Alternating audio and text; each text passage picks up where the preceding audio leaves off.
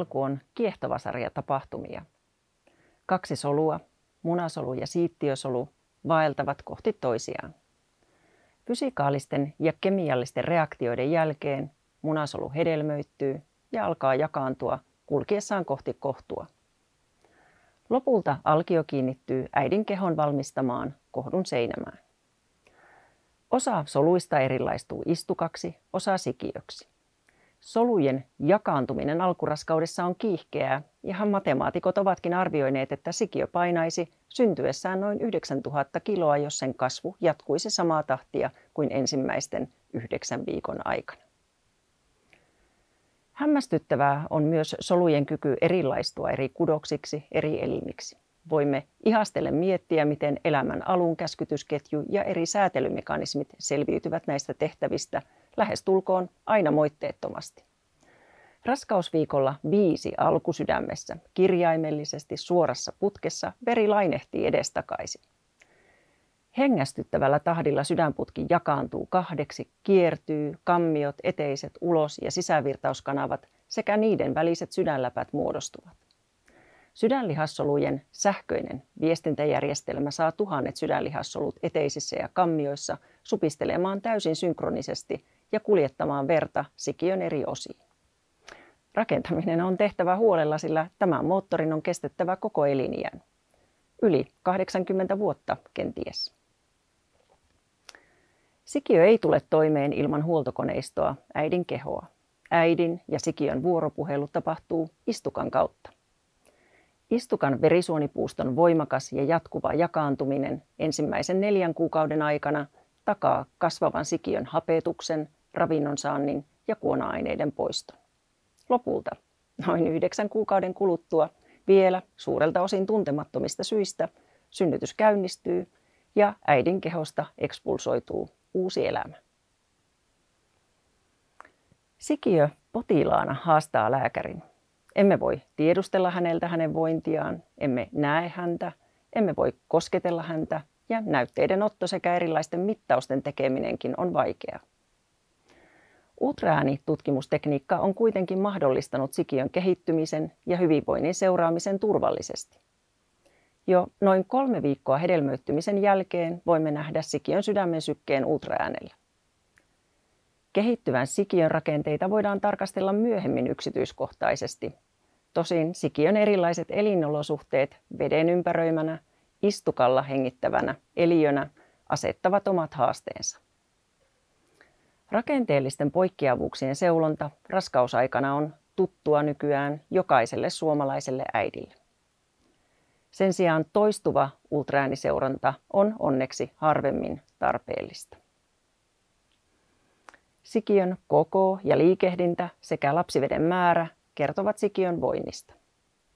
Tarkempaa tietoa sikiön voinnista saamme tutkimalla istukan ja sikiön verenkiertoa väri- ja pulssidoppler-ultraäänitekniikalla. Tertiääristen verisuonivillusten niukkuus istukassa heijastuu poikkeavana napavaltimon verenvirtausprofiilina. Tällöin tiedämme sikiön reservien olevan selkeästi tavanomaista niukemmat. Sikiön vastarakennettu verenkiertojärjestelmä pystyy kuitenkin pitkälti kompensoimaan tilannetta ja tarvittaessa sikiö ohjaa verenkiertonsa raajoista, vartalosta ja keuhkoista elintärkeisiin elimiin, sydämeen ja aivoihin. Istukan vajaatoimintaan liittyvää mahdollista altistumista pitkäaikaiselle hapenpuutteelle voimme myös seurata epäsuorasti ultraäänellä.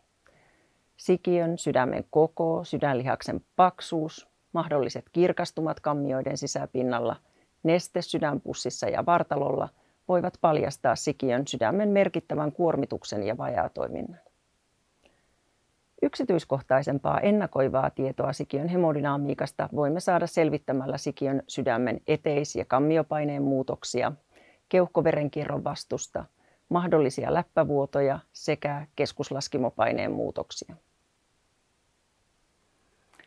Istukan vajaatoimintaan ei valitettavasti tällä hetkellä ole kohdun sisäistä hoitoa. Synnytysajankohta pyritään optimoimaan puntaroiden, raskauden jatkamiseen liittyviä riskejä ja mahdolliseen keskosuuteen liittyviä riskejä. Tutkimuksessamme olemme pyrkineet selvittämään, milloin istukan vajaatoiminnasta kärsivä sikiö tulisi synnyttää. kysymys on monimutkainen. Tarkasteluun eivät vaikuta ainoastaan ultraäänilöydökset, vaan myös raskausviikkotilanne ja se, että keskitämmekö katseemme lapsen lyhyt- vai pitkäaikaiseen ennusteeseen. Reilu vuosikymmen sitten synnytimme istukan vajaatoiminnasta kärsivät sikiöt jo todettuamme poikkeavan verenvirtausprofiilin napavaltimossa. Nykyään tiedämme, että olisimme varmaankin voineet joissakin tapauksissa jopa parantaa vastasyntyneen ennustetta odottamalla. Mutta tuolloin sikiön hemodynaamisten muutosten selvittelytyö oli vielä kesken. Nyt sekä kokeellisten eläinmallien avulla ja ihmissikiöiden seurannan perusteella tiedämme sikiön kompensaatiomekanismien sekvenssistä enemmän. Olemme esimerkiksi osoittaneet, että sikiön systeemisen laskimopaineen kohottua syntyvällä lapsella on jo merkittävä sydänlihasvaurio. Sydänentsymipäästöt ovat tuolloin napavaltimossa samaa luokkaa kuin sydäninfarktiin sairastaneella. Kun toteamme ultraäänellä poikkeavan pulsaation napalaskimossa, tiedämme, että sikiön kohtukuoleman riski kohoaa miltei 20-kertaiseksi. Tällaiset synnytykset on syytä suunnitella yhdessä lastenlääkäreiden kanssa, sillä nämä vastasyntyneet tarvitsevat usein intensiivistä hoitoa heti syntymänsä jälkeen. Istukan vajatoiminnasta kärsineet tarvitsevat tukea myös vastasyntyneisyskauden jälkeen. Mahdollinen keskosuus luonnollisesti lisää tuen tarvetta vielä entisestään. Parkerin hypoteesin mukaan sikioaikainen kasvu ja mahdollinen normaalin kasvun kiinniottaminen ennen kahden vuoden ikää vaikuttavat koko elämänkaareen. Esimerkiksi sydän- ja verisuonisairauksiin keski sillä verisuontemme elastaani ja kollageeni muodostuu sikioaikana. Mutta palataanpa takaisin syntymän jälkeiseen aikaan. Vastasyntyneisyskaudella kasvultaan hidastuneet sikiöt ovat alttiimpia esimerkiksi aivoverenvuodoille, hengitysongelmille ja suolenvetovaikeuksille. Myös neurologisten ongelmien tiedetään olevan yleisempiä tässä, ryhmässä myöhemmällä iällä.